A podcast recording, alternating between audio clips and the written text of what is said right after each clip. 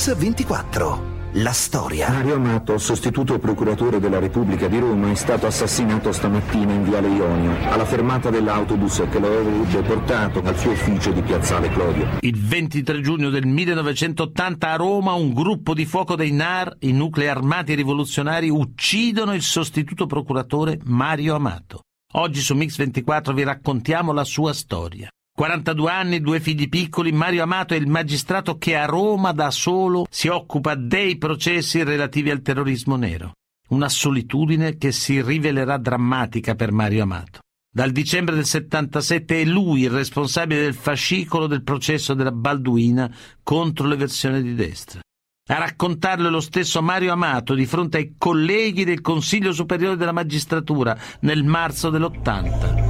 Si tratta di un fenomeno grave che non può essere trascurato, perché il problema non si risolve prendendo i ragazzini e mettendoli in galera. La sede missina di Via delle Medaglie d'Oro nel quartiere Balduina, considerata uno dei più pericolosi covi neri della città, in base alla nuova legge sull'ordine pubblico è stata chiusa dalla polizia su disposizione del Ministero dell'Interno. Si tratta di due stanze con un cortiletto che danno direttamente sulla strada, dalle quali negli ultimi sette anni sono partite la maggior parte delle spedizioni squadristiche. Mi trovai impelagato in una questione delicatissima, con 17 arrestati, 10 latitanti, figli di avvocati, di professionisti e con circa una cinquantina di parti civili. Si trattava di un processo per ricostituzione del partito fascista, per il quale la direttissima è obbligatoria. Poi si era verificato l'omicidio di Walter Rossi e questo aveva determinato l'accelerazione dei tempi. Dalla sezione del Movimento Sociale esce di corsa un gruppo di giovani. Uno è stato visto chinare il ginocchio in terra, prendere la mira e sparare. Prima un colpo, poi un'altra corsa, poi altri tre colpi.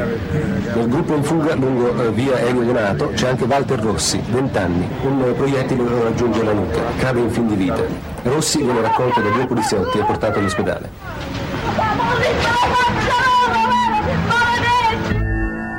Ottobre 1977. Dopo l'omicidio di Walter Rossi, l'ufficio politico della Questura di Roma chiude alcune sezioni del movimento sociale. Viene applicata la legge Scelba che vieta la ricostituzione del partito fascista. Sulla base della stessa legge, molti intellettuali, sindacalisti e politici chiedono lo scioglimento del movimento sociale italiano. Sentiamo lo stesso Mario Amato in una deposizione al Consiglio Superiore della Magistratura del 15 marzo 1980, tre mesi prima quindi del suo assassinio.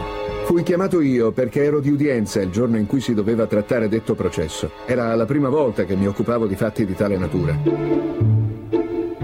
Mi trovai in udienza con una questione delicatissima, con elementi di estrema fragilità nei confronti dei vari imputati, dei quali si trattava di dimostrare, oltre all'attività criminosa, anche il vincolo associativo. E il tutto con un preavviso di soli tre giorni. In pratica voleva dire buttarmi in pasto ai leoni. Amato prende atto dell'insufficienza di prove e di indizi nei confronti di molti imputati e chiede dunque la revoca degli ordini di cattura.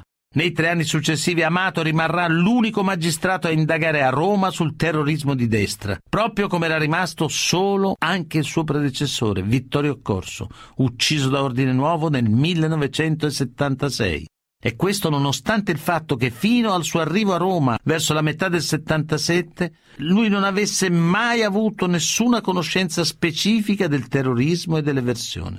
Di fronte a sé Mario Amato ha quindi un mondo complesso, difficilissimo da decifrare, un ambiente fatto di tanti gruppi diversi, su quel confine fin troppo sottile tra attivismo politico e lotta armata. Anno 1977. L'estremismo di destra è in grande fermento. Sul campo si muovono gruppi diversi, espressione di anime diverse in un unico mondo. Nell'autunno del 77 nascono i NAR, i Nuclei Armati Rivoluzionari, una sigla sotto cui agiranno gruppi armati diversi, anche indipendenti tra loro. Il più determinato è quello guidato da Francesca Mambro e Valerio Fioravanti. Così lo stesso Fioravanti che depone al Tribunale di Bologna. A me sinceramente dava molto fastidio il fatto che non potevamo fare scontri con la polizia perché la polizia era da parte nostra oppure che la magistratura ci copriva. Avevate la sensazione di essere coperti dalla polizia e dalla magistratura. Sì, era risaputo che i giovani di destra erano figli di papà che, che rispettavano la legge, che non andavano contro... E a voi questo scocciava? Me sinceramente molto. Io volevo uscire da quegli schemi. la scazzottata, dalla bastonata, dalla bastonata, dalla coltellata, dalla coltellata, alla pistolettata, dalla pistolettata alla raffica di mitre, siamo arrivati alla cosiddetta lotta armata. Roma, 7 gennaio 1978. Due giovanissimi militanti del Movimento Sociale Italiano, Franco Bigonzetti, 19 anni, e Francesco Ciavatta, 18, vengono uccisi da una raffica di mitra di fronte alla sezione di via H. Larenzia. Negli scontri che seguono tra attivisti e forze dell'ordine, un carabiniere uccide un altro giovane missino, Stefano Recchioni, 19 anni. I morti di H. Larenzia sono la scintilla che accende definitivamente il terrorismo neofascista. La peculiarità di questo mondo eversivo romano della destra è data proprio dallo spontaneismo armato. Lo spontaneismo armato, ci spiega il magistrato Giancarlo Capaldo, è guidato dal mito dell'azione esemplare fine a se stessa, il rifiuto dell'ideologia, il culto dell'amicizia e del gruppo. Su questo si fondano i NAR, i nuclei armati rivoluzionari di Valerio e Cristiano Fioravanti, Francesca Mambro, Franco Anselmi e Alessandro Librandi. Un gruppo di fuoco micidiale, secondo per numero di vittime solo alle Brigate Rosse. Ed è proprio questo gruppo di fuoco che ucciderà Mario Amato.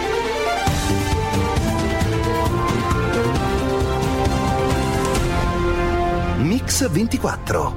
La storia. Rieccoci su Radio 24 con la storia di Mario Amato, magistrato, unico responsabile nella Procura di Roma delle indagini dei processi sul terrorismo nero. È un'inchiesta complessa in un mondo eversivo variegato. Oltre ai NAR, ad agire nell'escalation della violenza e del terrorismo di destra, c'è quel che resta dei gruppi storici della destra radicale, come Ordine Nuovo e Avanguardia Nazionale, sciolti per decreto del Viminale. C'è terza posizione attiva soprattutto nelle scuole e ci sono i nuovi gruppi armati formati da giovanissimi neofascisti che gravitano intorno al FUAN, l'organizzazione degli universitari missini, così il magistrato Giovanni Salvi. Abbiamo perso la memoria di, di quel periodo della nostra vita, ma gli attentati erano pressoché quotidiani e le attribuzioni dei fatti non erano così semplici perché molti fatti erano rivendicati da più sigle, spesso le rivendicazioni non erano attendibili. In questo contesto Mario Amato ebbe la eh, grande intuizione investigativa di mettere insieme fatti apparentemente slegati e cercare di trarne una conclusione come ipotesi investigativa. E questo gli attirò le ire dell'estrema destra, lo eh, si individuò come il persecutore dell'estrema destra. Nella ricerca di un filo conduttore che gli permetta di tenere insieme un'indagine difficilissima, Mario Amato è convinto che in fondo tutti questi gruppi dell'estrema destra obbediscono a un'unica regia. È la convinzione che ribadisce di fronte al Consiglio Superiore della Magistratura il 15 marzo dell'80. Sentiamo la sua audizione. Qui a Roma si cercano i famosi NAR, nuclei armati rivoluzionari, che hanno rivendicato parecchi omicidi e attentati e che ora sono divenuti ancora più virulenti. Recentemente sono state arrestate delle persone trovate in possesso di pistole e bombe a mano. Esaminando il fascicolo, rilevai, utilizzando i miei appunti personali,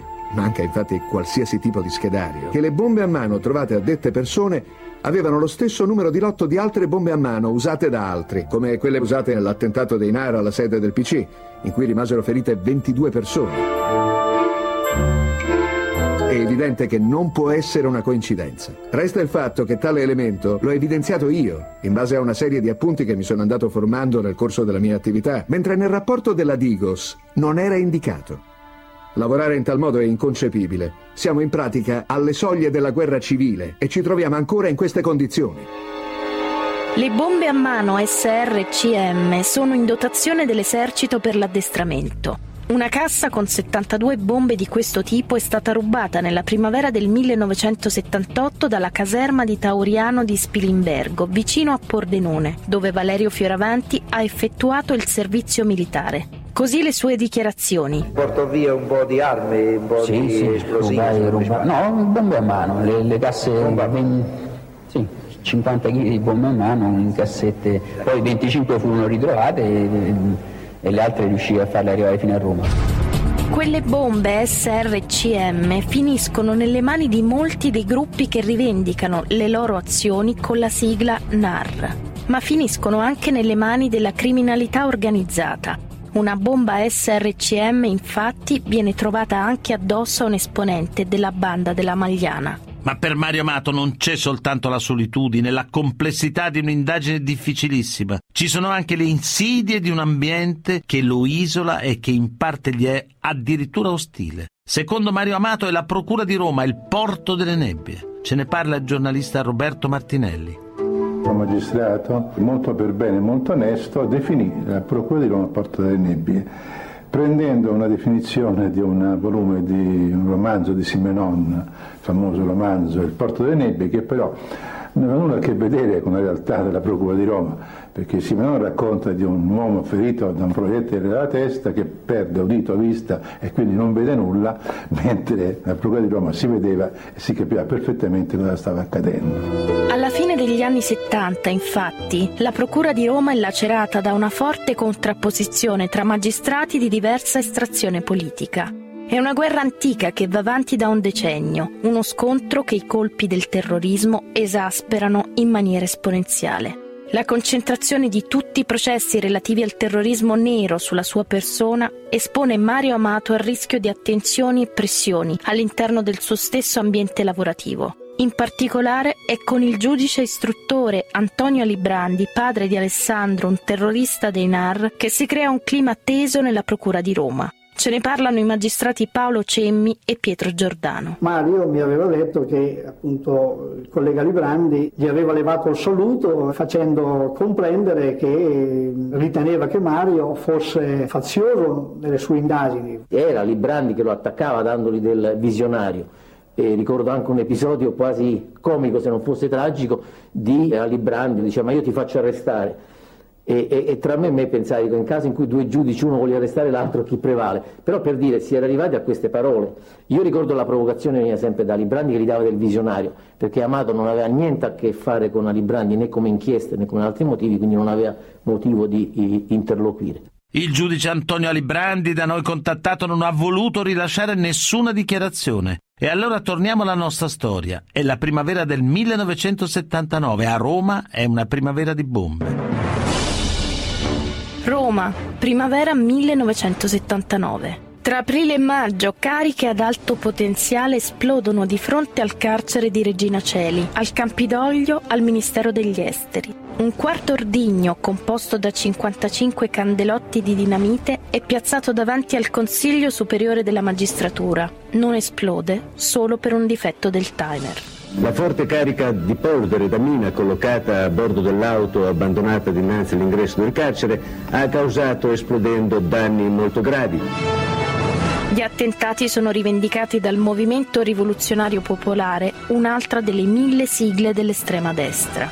Il 28 maggio viene arrestato Sergio Calore. A condurre le indagini Mario Amato insieme alla Procura di Rieti. L'inchiesta di Amato punta al gruppo Costruiamo l'azione, nato dalle ceneri di Ordine Nuovo e Avanguardia Nazionale. E infatti, dopo calore, tocca a Paolo Signorelli, esponente di punta di Ordine Nuovo, che viene arrestato il 7 giugno. Ma proprio l'arresto di Signorelli scatena violente polemiche contro Mario Amato, che viene accusato di comportamento scorretto. Ad attaccare Amato sono sia parte della stampa che l'ordine degli avvocati. Così il cognato di Mario Amato, Pietro Mesa. In quella circostanza ci fu un primo attacco molto violento da parte dei legali romani che erano legati a un certo mondo, con una riunione a studio dell'allora presidente degli ordini degli avvocati Van si scrisse una lettera al procuratore generale in cui si diceva che il comportamento di Mario odontologicamente non era stato corretto, che quindi il procuratore doveva prendere dei provvedimenti. Mario Amato in realtà è convinto che Paolo Signorelli sia il regista occulto del terrorismo nero, il cattivo maestro che alleva i giovani gruppi dello spontaneismo armato, formandoli con la propaganda ma anche con l'addestramento militare. Un mandante morale e materiale, insomma, di quella violenza sostenuta e incoraggiata anche dalle carceri, dove sono rinchiusi altri vecchi camerati che godono di fame e ascendenza presso le giovanissime leve del neofascismo. Sentiamo Mario Amato nella sua dichiarazione al Consiglio Superiore della Magistratura. Siccome queste operazioni vengono compiute da persone che da anni e anni si battono per un certo tipo di ordine nuovo, non ci si può illudere che a un certo punto ci ripensino e dicano va bene, ora diventiamo dei bravi ragazzi. Dobbiamo ricordarci che se in un momento vi è un ristagno, fra un mese o fra un anno, verranno allo scoperto. Io parlo di tipi come Freda, come Signorelli, come Concutelli, come Saccucci, come Ventura, e cioè di un ambiente di cui soltanto alcuni sono detenuti. Io ho le prove, per esempio, dell'attività che continuano a svolgere tipi come Concutelli e come Tuti. Si tratta di un'azione di pressione nei confronti dell'ambiente giovanile del movimento sociale. Il magistrato Mario Amato, insomma, non ha dubbi. Tutti questi ragazzini sono in realtà manovrati da una serie di cattivi maestri. Ma intanto lo scenario dell'estrema destra sta per cambiare di nuovo. Nel dicembre del 79 infatti a Roma vengono arrestati i vertici di quasi tutti i gruppi di estrema destra attivi nella capitale. Il 5 dicembre, dopo una rapina in banca, viene arrestato Roberto Nistri e Peppe Dimitri, capi militari di terza posizione, gruppo egemone a Roma. Roma, 17 dicembre 1979. Un comando neofascista uccide lo studente lavoratore Antonio Leandri. È un tragico errore di persona. In realtà la vittima predestinata era l'avvocato Giorgio Arcangeli, anch'egli neofascista, accusato dai suoi camerati di aver fatto arrestare Pierluigi Concutelli, il killer del giudice Vittorio Corsio. Subito dopo l'omicidio di Leandri vengono arrestati mentre si danno la fuga quattro terroristi di destra, tra cui Sergio Calore, da poco tornato in libertà. Del gruppo di fuoco fa parte anche Valerio Fioravanti, che però riesce a fuggire. Così il magistrato Giovanni Salvi, eh, la figura carismatica di Valerio Fioravanti, rafforzato dall'arrivo di Gilberto Cavallini di origine ordinoviste, a Roma fa schizzare in alto la quantità e la violenza delle azioni e nello stesso tempo fa piazza pulita di tutte le altre presenze da un punto di vista militare, quindi rende ancora più forte questa reale gerarchizzazione. Agli inizi dell'80 Valerio Fioravanti e Inar, di cui è a capo, sono i protagonisti indiscussi delle versioni di destra a Roma.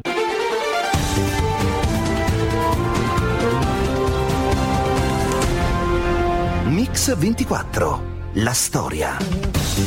Rieccoci a Radio 24 con la tragica storia del magistrato Maria Amato. Dal 77 è l'unico responsabile alla Procura di Roma dei processi sul terrorismo di destra. Siamo agli inizi degli anni Ottanta, nell'orbita dei NAR, i gruppi protagonisti della versione dell'estrema destra cappeggiati da Valerio Fioravanti arrivano anche molti ragazzi appartenenti ad altre formazioni, prima di tutti terza posizione. È l'inizio di una spirale di violenza e di sangue. Sentiamo Walter Sordi, ex membro dei NAR al Tribunale di Bologna nel 1984. La prima azione compiuta insieme a Valerio Fioravanti fu un omicidio di un agente armesano. In origine dovevano fare quelli del nucleo operativo di terza posizione, però temporeggiarono troppo e quindi Vale chiamò Valerio Fioravanti. L'omicidio dell'agente arnesano attraverso l'individuazione fotografica è attribuito ad Alessandro Alibrandi, figlio del magistrato Antonio Alibrandi, contro cui Mario Amato predispone l'ordine di cattura. Ma ad uccidere l'agente arnesano sono stati Valerio Fioravanti e Giorgio Vale. Alessandro Alibrandi dunque assolutamente estraneo a quell'omicidio, ma la vicenda del mandato di cattura contro di lui innesca nuove polemiche. Mario Amato è sempre più esposto, sempre di più nel mirino. E allora Amato comincia ad avere paura. Sentiamo la testimonianza della moglie, Giuliana Amato. Mio marito aveva visto che negli ultimi tempi usciva armato, ma quel mattino no. Cominciò ad usarla tre mesi prima del fatto, credo. Subito dopo la faccenda di Arnesano, credo, nel mandato di cattura degli Brandi. Mario Amato, insomma, è consapevole di essere un possibile bersaglio. Ciononostante continua le sue indagini, sempre da solo, sempre senza scorta. Del resto, se a sinistra Patrizio Peci ha iniziato a svelare tutti i segreti delle Brigate Rosse, a destra sembra impossibile rompere il muro di omertà. Poi, almeno all'apparenza, una svolta. Marco Mario Massimi, ex membro di Ordine Nuovo, invia una lettera il 17 aprile del 1980 a Mario Amato, dichiarando di conoscere notizie utili anche sui NAR. Massimi ne descrive la struttura, dice che i veri capi del gruppo sono Paolo Signorelli, Claudio Mutti e il criminologo Aldo Semerari. Racconta di rapine e omicidi, ma soprattutto rivela che nel mirino dei terroristi ora ci sono gli agenti di polizia e carabinieri. E un altro dei maggiori obiettivi è proprio il sostituto procuratore che lo ha interrogato, Mario Amato. La reazione del magistrato a questa dichiarazione ce la descrive il cognato Piero Mesa. Dopo l'interrogatorio tardò un pochino ad arrivare e venne a casa ed era chiaramente molto, molto provato perché mi disse che quello che aveva detto Massimi sicuramente era la verità e lì chiaramente avvertì il pericolo imminente perché le testuali parole di Massimi le disse attenzione dottore perché la stanno cercando. Le dichiarazioni di Marco Mario Massimi trovano subito la prima tragica conferma. Il 28 maggio del 1980 un comando dei NAR attacca la volante della polizia a guardia di fronte al liceo romano Giulio Cesare. Nello scontro a fuoco muore l'agente Franco Evangelista e altri due restano gravemente feriti. Pochi giorni più tardi, lo abbiamo sentito prima, Amato torna di fronte al CSM e rinnova le sue preoccupazioni, il suo appello e il suo disperato grido di solitudine ma intanto i NAR hanno già iniziato a preparare l'omicidio di Mario Amato. Ormai è solo questione di tempo. Sentiamo il cognato Piero Mesa e il magistrato Paolo Cemmi. Aveva sentito tra le intercettazioni telefoniche come una sensazione che stesse accadendo qualcosa di molto grosso, che però non era ancora riuscito ad afferrare, ma c'era un fermento generale in tutto l'ambiente in preparazione di un evento molto grosso. Il venerdì pomeriggio Mario telefonò in ufficio per chiedere la macchina blindata visto che la mattina portava la macchina dal meccanico, però in ufficio gli venne detto che la macchina blindata non era possibile dargliela perché gli autisti arrivavano alle 9 e lui ne aveva bisogno alle 8 per andare in udienza, quindi non gli venne data. Mario Amato, sostituto procuratore della Repubblica di Roma, è stato assassinato stamattina in Viale Ionio, alla fermata dell'autobus che lo avrebbe portato al suo ufficio di Piazzale Clodio. È stato freddato con un colpo di pistola alla nuca, sparato da un giovane, a volto scoperto, sceso da una moto di grossa cilindrata guidata da un complice. Credo di essermi svegliato io, di aver svegliato mia sorella, di essere andata da Cristina, averle detto, ho sentito mamma che piangeva, e lei mi rispose no, non mi sembrava, insomma, mi pare di essere stato io il primo insomma, a percepire eh, il pianto di mia madre. Ricordo che mi sono svegliata con le urla di mia mamma, questo è il ricordo che ho di quel giorno. Il magistrato Mario Amato viene ucciso il 23 giugno 1980. I membri dei NAR ammettono il loro coinvolgimento nell'omicidio. Sentiamo le deposizioni al Tribunale di Bologna dell'esecutore materiale dell'omicidio Gilberto Cavallini e Valerio Fioravanti, capo dei NAR, e di Walter Sordi, ex membro dei nuclei armati rivoluzionari. Dichiaro quindi di aver militato nei nuclei armati rivoluzionari e condivido la responsabilità politica assunta dagli stessi dell'uccisione del giudice Amato L'obiettivo è stato scelto e identificato nel giudice amato per la necessità da parte nostra di dare un segno evidente, plateale quasi, della, della rottura che poteva crearsi tra noi e quella serie di, di apparati dello Stato a cui eravamo stati come minimo simpatici fino a quel momento. A mio avviso il dottor Amato è stato ucciso, sì, sicuramente da Cavallini, ma è stato ucciso da una perversa mentalità dalla perversa logica che c'era in quegli anni a Roma. In quel periodo qualunque gruppo di Roma, poteva essere il FUAM, poteva essere il nucleo operativo di terza posizione, poteva essere Inarro chiunque altro, aveva in animo di, fare, di compiere un attentato ai danni del dottor Amato. Quest'odio veniva instillato da persone che avevano una certa esperienza, una certa capacità politica e un forte carisma. Non posso non pensarlo, c'è stata una volontà, perché comunque ci sono troppe coincidenze particolari mio padre dopo, ripeto, due o tre giorni partivamo per il mare, cioè questa era una cosa che poteva sapere soltanto qualcuno. Mi sembra proprio strano che hanno insomma, deciso quel giorno, perché non dieci giorni dopo, perché non un mese prima.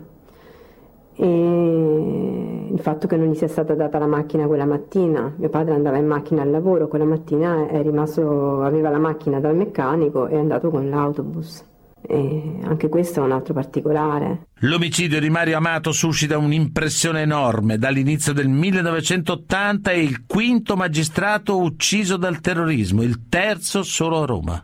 Con il suo omicidio si rinnovano le polemiche per la mancata protezione, per il senso di inadeguatezza nella lotta contro il terrorismo, per la solitudine in cui è stato lasciato un altro servitore dello Stato, un altro eroe borghese ucciso solo perché faceva il suo dovere il magistrato Giancarlo Capaldo. La notizia colpì e prostrò la Procura di Roma la quasi totalità dei, dei sostituti e da lì nacque una forma di, di autocritica, ci si interrogò su perché era capitato una cosa di questo genere, perché in fondo l'ambiente di destra che aveva visto due giudici occuparsi di loro, Amato, in poco eh, meno di tre anni, quattro anni, aveva visto la loro morte eh, proprio per mano degli stessi, eh, degli stessi inquisiti. Il cardinale vicario di Roma Poretti ha celebrato la messa funebre. Parlando dei terroristi, li ha definiti delinquenti e sui delinquenti comuni hanno un triste primato, la crudeltà lucida, fredda, folle. Al termine della funzione funebre Pertini, visibilmente commosso, è andato ad abbracciare la vedova del magistrato. Il feretro, portato a spalle dai colleghi di Mario Amato, è stato seguito dal Presidente della Repubblica fino all'esterno della chiesa. La salma del giudice è stata poi tumulata nel cimitero del Verano. Mario Amato lascia la moglie Giuliana e i due figli, Cristina e Sergio Amato, che sentiamo. Noi abbiamo ricevuto tra i tanti messaggi dopo la morte di mio padre, tra le tante i tanti telegrammi, un telegramma dei detenuti di Rovereto. Questa è stata per me una scoperta quando l'ho letto eh, che mi ha fatto capire la persona, mi ha fatto capire che era mio padre, perché vuol dire che quindi mio padre eh, era apprezzato anche da queste persone, persone che magari lui aveva mandato in carcere. Cosa penso degli assassini di mio padre? Beh, in primo luogo penso che non sono pentiti, non abbiamo mai avuto un avvicinamento, non sono mai venuti fuori mandanti, penso che hanno un atteggiamento da pentiti, ma in realtà non lo sono. Mi hanno privato di mio padre, di vivere quell'amore che c'era tra mio padre e mia madre. Mi hanno privato anche forse di tante possibilità nella mia vita, probabilmente. Mio padre era una persona eclettica, una persona viva e quindi penso avremmo voluto fare tante cose insieme. Gilberto Cavallini, esecutore materiale dell'omicidio amato, è stato condannato all'ergastolo. Ottenuta la semilibertà nel 2001, è stato nuovamente arrestato nel 2002 per possesso di arma da fuoco. Luigi Ciavardini, il giorno dell'omicidio, guidava la moto. Minorenne all'epoca dei fatti, è stato condannato a 10 anni e 2 mesi di reclusione. Valerio Fioravanti e Francesca Mambro sono stati condannati all'ergastolo per concorso nell'omicidio di Mario Amato. Attualmente sono entrambi in semilibertà. Il procuratore capo della Repubblica di Roma, Giovanni De Matteo, è stato trasferito dal CSM alla Corte di Cassazione. Messo sotto inchiesta per la mancata protezione a Mario Amato, è stato assolto dal Tribunale di Perugia. In seguito alla morte di Mario Amato, alla Procura della Repubblica di Roma sono state assegnate 300 macchine blindate. Si è inoltre costituito un pool di magistrati, il cui lavoro ha consentito di sgominare il terrorismo di destra a Roma.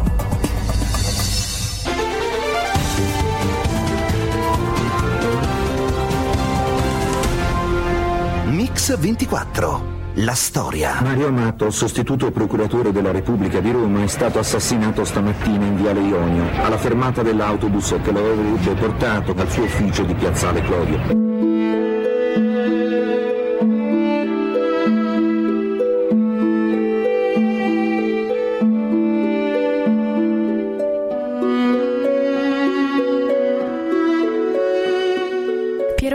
Giornalista e autore del libro Eroi come noi. Lei è stato il primo a raccogliere in un racconto organizzato le storie, le testimonianze del terrorismo in Italia. Come è nato questo progetto?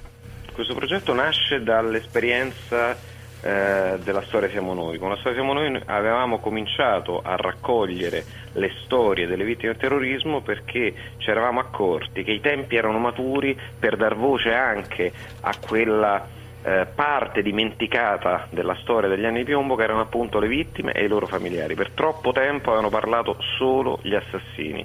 Era tempo anche di raccontare l'altra faccia di questa storia. Qual è stata la maggiore difficoltà in questo lavoro? È stata una, per me almeno, sorprendente ritrosia da parte degli stessi familiari. Io mm, cito sempre un, un episodio, eh, io ho letteralmente inseguito per 15 anni Marco Alessandrini, il figlio del giudice Emilio ucciso da prima linea nel 79. Ci ho messo 15 anni non per trovarlo, ma per convincerlo semplicemente a ricevermi.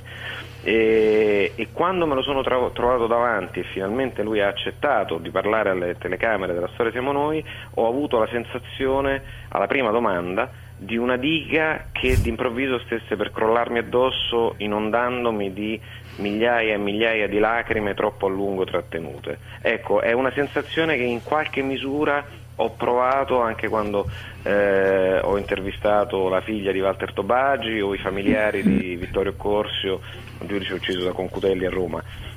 Quindi eh, la difficoltà è stata proprio convincerli a parlare. Convincerli perché loro in qualche modo era come se si fossero autoconvinti di, di non essere importanti in questa storia. Mm. Io eh, rivendico con la storia Siamo Noi l'intuizione di eh, chiedere al Parlamento di promulgare la giornata della memoria delle vittime del terrorismo mm. e delle stragi in Italia. Mm. Lo rivendico perché nella nostra storia professionale credo che sia uno dei passaggi più significativi come vera testimonianza non solo di servizio pubblico perché eravamo ehm, perché era appunto un programma della RAI, ma proprio per l'importanza di, di, questa voce nella storia del nostro paese.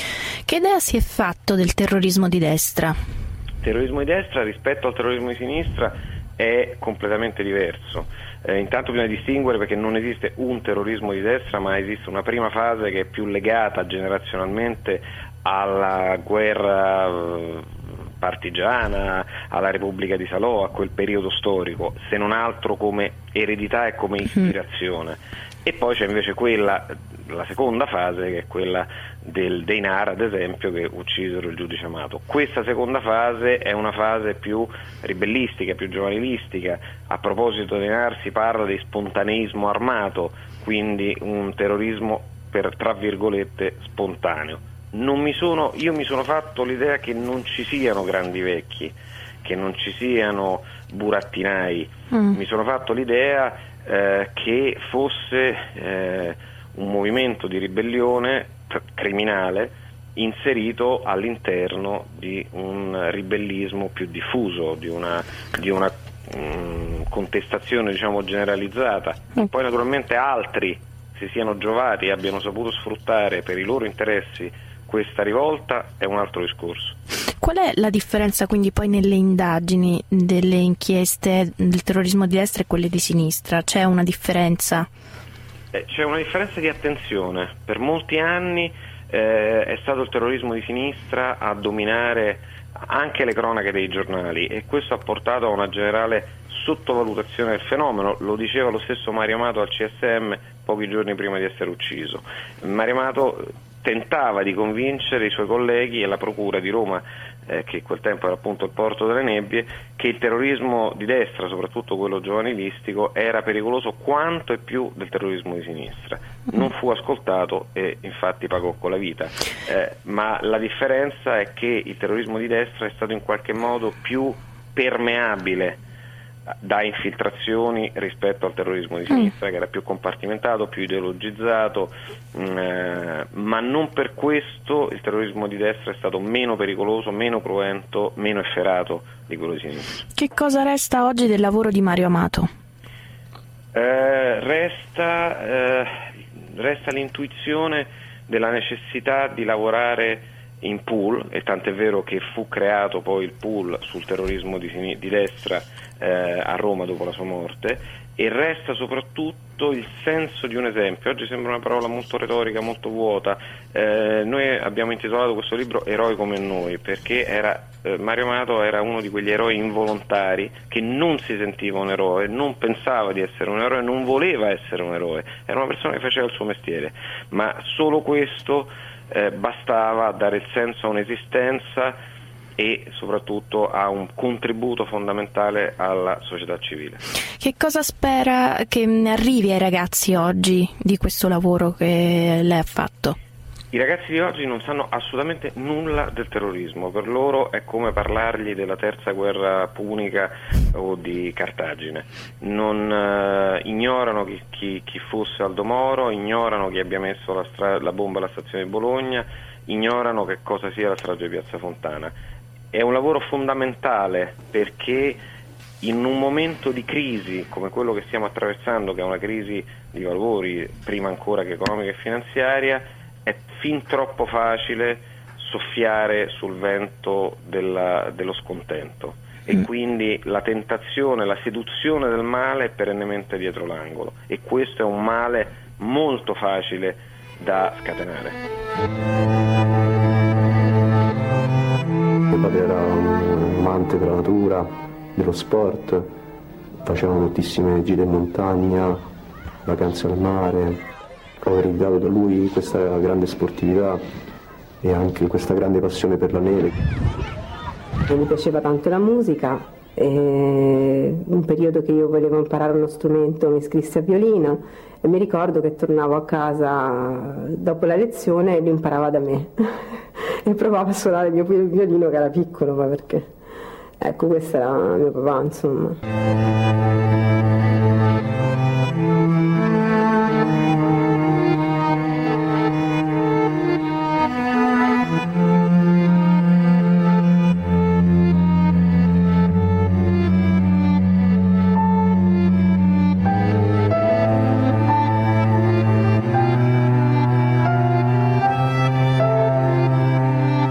puntate di Mix24 e della storia si possono riascoltare sul sito www.radio24.it e nella pagina dedicata a questa trasmissione. Ringrazio Alessandro Longone, Antonella Migliaccio, Rachele Bonani, il mitico Manuel Guerrini, in redazione Alessandro Chiappini, Valerio Rocchetti in regia. A domani.